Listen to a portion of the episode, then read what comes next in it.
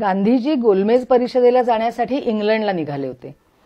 जहाजावर सुद्धा त्यांची प्रार्थना कताई वगैरे रोजचा कार्यक्रम नियमितपणे चालत असे.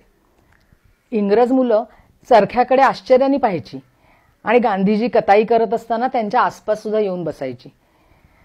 आपल्या निरागस आणि विनोदी स्वभावामुळे गांधीजी त्या लहान मुलांचे हळूहळू मित्रच बनून गेले होते. पण काही इंग्रज लोक मात्र गांधीजींना आपल्या देशवासियांची भाकरी काढून घेणारा शत्रू समजत होते. त्यातलाच एक गोरा गृहस्थ तिथे होता. गांधीजी जेव्हा जहाजाच्या डेकवर फिरत असत त्यावेळेस त्यांना तो शिव्या देई. ज्याला आपण काय बोलतो त्याचं भानच राहत नाही त्याला काय म्हणायचं? खरंच असा मनुष्य दयेलाच पात्र समजला पाहिजे. पृथ्वी मातेप्रमाणे क्षमेचं अवतार रूप असलेले गांधीजी हसत हसत साऱ्या शिव्या ऐकून घेत असत. गांधीजी रागवत नाहीत असं पाहून त्या गोरा मनुष्याने एक पाऊल आणखी पुढे टाकलं.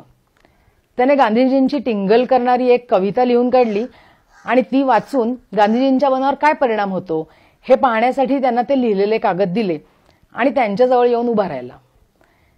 गांधीजींनी कागद हातात घेतले आणि फाडून कचऱ्याच्या पेटीत टाकून दिले. पण त्या पानांना लावलेली टाचणी मात्र काढून त्यांनी आपल्या डबीत बरोबर ठेवून दिली.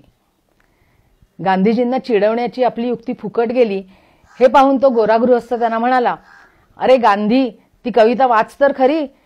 त्यात तुझ्यासाठी काहीतरी विशेष वस्तू आहे. गांधीजींनी डबीकडे बोट दाखवून त्याला म्हटलं हो हो त्यात जी विशेष वस्तू होती ती काढून मी या डबीत ठेवून दिली ना.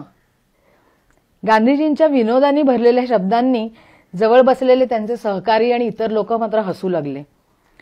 महात्माजींची फजिती करण्याच्या प्रयत्नात आपलीच फजिती झालेले पाहून तो गोरा इसम मात्र शरमून गेला आणि त्या दिवसापासून त्याने गांधीजींना शिव्या देणं सोडून दिलं.